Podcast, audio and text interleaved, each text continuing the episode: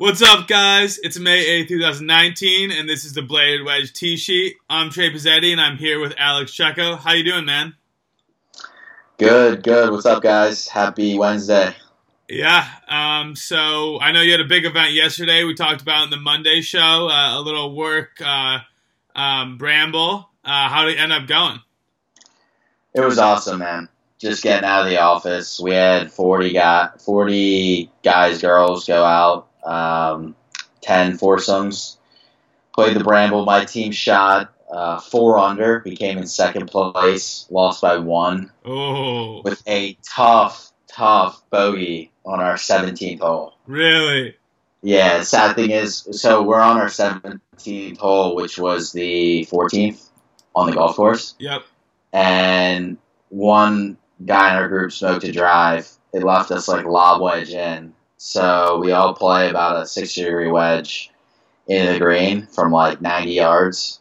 Not between 70 to 90 yards. I forget the exact distance. We all miss the green. None of us get up and down. Oh, that's brutal. It was such a brutal bogey. Yeah, that's a tough way. You know when you're doing that out there, that's going to come back and bite you. Yeah, I knew from the minute that we missed. Our last guy in the group missed his par putt. I knew that it was going to fall somewhere between -4 to -6, mm-hmm. and it was right on -5. So we ended up losing by a stroke, but had a bunch of fun, and then got some food. And then me and my buddy Eric just ripped 18, same course after it. That is awesome. It's always a good day when you can get 36 in. Totally. But yeah, so smaller episode today. We are kind of in the lead up to the PGA Championship. A couple big topics that we'll be touching. I know one thing that we won't be talking about is the beef between Koepka and Shamli. We just kind of think it's annoying. Honestly, I'm pretty sick of it, especially with. I just think it's unnecessary. Honestly, at this point, it seems like just taking shots at each other for no reason. So we're not going to touch on that. So our first thing of the episode is Tiger was spotted at a practice round today. You know, we talked last week about his yacht being there.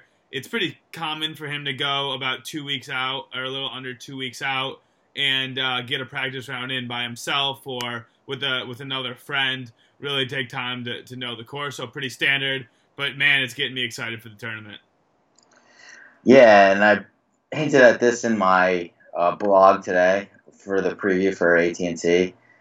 It's just he's not going to focus on these little events. I mean, he's geared up towards the PGA next week, and it's almost got us feeling the same way where it's hard for us to focus on these smaller PGA events when we see Tiger teeing it up at Bethpage, driving his yacht up, parking it right in the Hamptons. So the buzz is getting started, and it should be a big week. Yeah, I mean, I'm totally on the same page there. You know, I'm just thinking about Bethpage. I'm starting to see everything get going. Social media. FootJoy just had a huge event there with the foreplay guys. I don't know if you saw this, but do you see those all black shoes with the Bethpage sign on the back? Yeah, they're coming out with some new swag for it. I know, man. That stuff looks pretty good. I might have to break out the wallet, but we'll see. For sure. No, I feel them getting some new swag going for the PGA. One thing that's cool is they're kind of making it a different style than the standard previous FootJoys and their original design.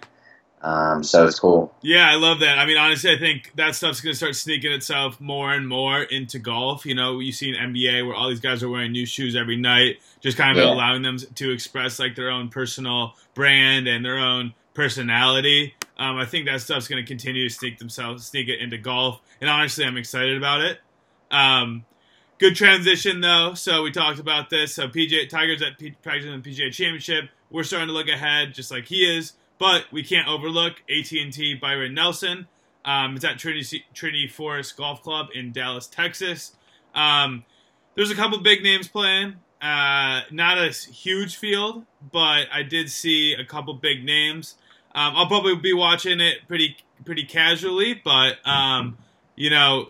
What were your thoughts about it? I know you put a blog on the site today. Yeah, I mean, this year it's just been, and this is my opinion, these small PGA Tour events are just being run by these first-year PGA Tour guys. Or not first year, but first-time winners. Mm-hmm. We saw Keith Mitchell at the Honda Classic, Corey Connors at Valero Texas, and then Max Homa last weekend. So if you're smart, you would just pick, you know, one of the guys who haven't won in the PGA Tour, and just bet on his odds. And yep. Bound to make money one of these weeks. I know, man. It's tough to do that though, because then I feel like every time I would have bet on that, then that guy shoots 79, 78, and I'm like, oh, mad that I did it. But you definitely got to catch the right guy, catch lightning in a bottle. Yeah, regardless, they'll be better than Tony Romo. Did you see his odds come out today? Yeah, so that was the next end of the touchdown. So Tony Romo's 10,000 to 1 to win the Byron Nelson. He actually is leading in both money wagered on him and on most tickets placed, which is absolutely ridiculous. Like, I tweeted today, if anyone wants to bet on Tony Romo, like, I'll take the bet. Like, there's no shot this guy's going to win. Like, I can't believe it. There's no shot he makes the cut. Mm-hmm. If he makes the cut, that would be incredible for his stature. Yeah. And I just can't see him going out. I mean, he's played a couple web.com events, and he hasn't even sniffed breaking 80. So I'm imagining him going up to a real PGA Tour event and trying to compete is a little unrealistic. Uh-huh. But, I mean, why not throw a couple dollars on him? Yeah, I guess you're right. You know, one to win. I mean, you bet $1, I guess you're going to win. You know, think you're going to win $10,000 if he pulls it. But, yeah. Hey, I'll take that bet from anyone who wants to take it. DM me on Twitter. His over-under is 78.5. You got to give me an over-under that for his Thursday round. What are you taking? I'm going to say 83. 83? I think it's par 72. I think he shoots 9 over. Yeah, I agree. Then the next prop on him that I saw was over. 11 overs. What? Sorry, 11 over. Shitty math there. No worries. I was going to say the next prop I saw was over-under 1.5 birdies. I bet he goes. See, here's what's gonna happen. Yeah. He's gonna probably go out there and make a couple birdies, but he's also gonna have those blow up holes where he's gonna I bet he has at least one triple. Yep. And I would throw 2 or 3 doubles in there. Well, if he gets in trouble off the tee, there's no way he hits it as far as these other guys, and I think where he's gonna be screwed. Yeah, I agree. He's bound to just have those blow up holes, which are gonna fuck his rounds up. Yeah. Agreed. All right, last thing. We do this every time for the Thursday morning episode. Pick your winner for the week and tell me why. I'm going to go Charles Howell III. Uh-huh. Not many people talk or really anticipate him playing good week in and week out, but he's always just sneaking up and having backdoor top tens and kind of competing in these events. He's playing in the PGA next week. So I'm expecting him to go out and have a good week this week. Yeah, I'm always rooting for Charles Howell III. I, as you know, but I don't know if the audience knows, I'm actually the third also. That's why I go by Trey. So he's always been one of my favorite golfers since I've grown up. My pick this week, I'm going with Jordan Spieth. I'm just telling you right now, this is a pick with my heart, not my head. I've been trying to pick with my head all season. I haven't even sniffed a good pick yet. So I'm coming out. I'm switching it up. I'm going Spieth. I'm trying to get him back on track. I want to see it. I think the world of golf needs Spieth to put together a good performance here. It's just been tough to watch him struggle, and I'm really hoping that he can get his game together and start competing in majors again. You know who I really want to play well this week? Who? And I'm just dying to see him break through is Smiley Kaufman. So I dove into his Insta the other day. And I'm like, where's this guy been? I love him. So he was injured, and he injured his wrist, and it kind of took him, a year and a half to kind of recover from that. Mm-hmm. And then when he was injured, that's when JT started blowing up, Jordan started blowing up, and Ricky started playing well. And now he's struggling for status out on the tour. Hate to see that. I always see him grinding on social media, just always playing, always working on his game. I want him to be back playing in the majors with his boys because I don't think he has exemption in any.